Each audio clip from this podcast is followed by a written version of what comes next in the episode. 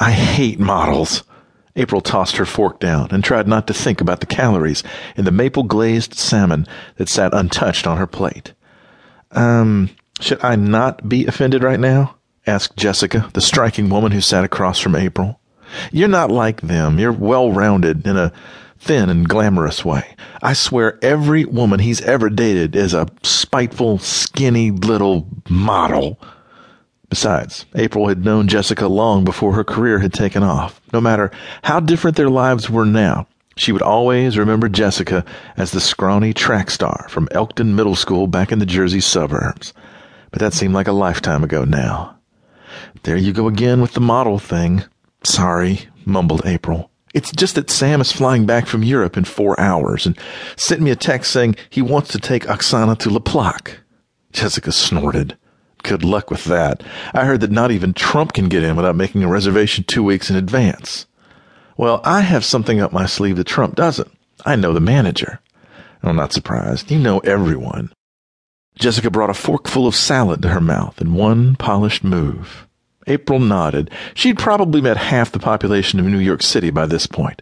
Sam seemed to have appointments, parties, meetings, or golf outings with a new person every day. This is different. This isn't a Sam connection. This is a me connection.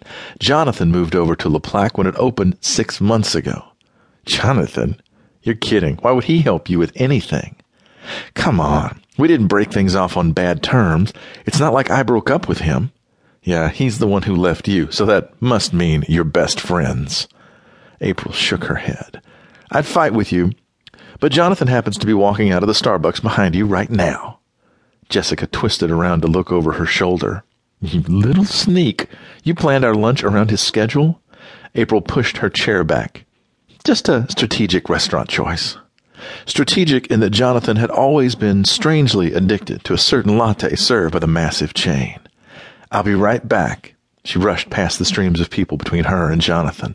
The late afternoon lunch crowd always flocked to the coffee shops and no-fuss delis for a quick bite around this time. As soon as she caught up to him, she tapped his shoulder, and he ignored her. In this crowded section of the city, it took a lot more than a tap to get someone's attention. Rather than pound him on the back, April settled on getting his focus another way. Hey, Jonathan! He jerked around. April? Oh, my God, what are you doing on this side of town? A smile covered his face, and April took a moment to soak in his handsomeness.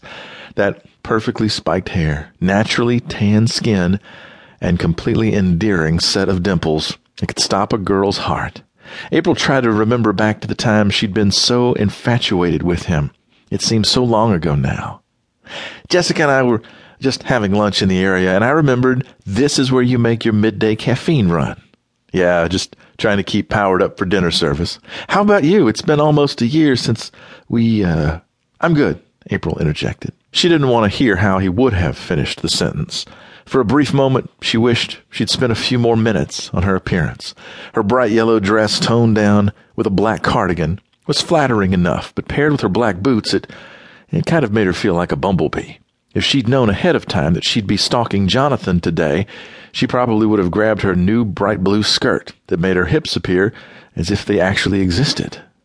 Jonathan looked as if he'd spent plenty of time getting ready. His tailored black suit and skinny tie helped him to fit in with the elite clientele he was surrounded by. It was one of the reasons they'd worked as a couple.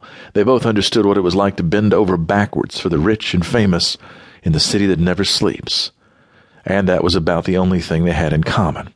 Between his love of partying and her love of curling up with a good book, the similar jobs and mutual attraction were the only things they had going for them. How about you? I heard you switched restaurants. His eyes narrowed as his smile disappeared. You're here because you need a reservation. April's mouth dropped. No, but Jessica and I just happened to be having lunch at three thirty in the afternoon at a place that's a half-hour cab ride from the office. What is Hunt having you do now? Nothing. Like I said, I was having lunch and wanted to say hi.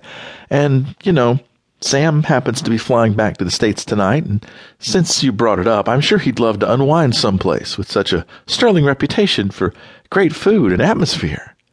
She tried to put her most charming smile on, but Jonathan continued to glare down at her. Flattery. This conversation definitely needed more flattery.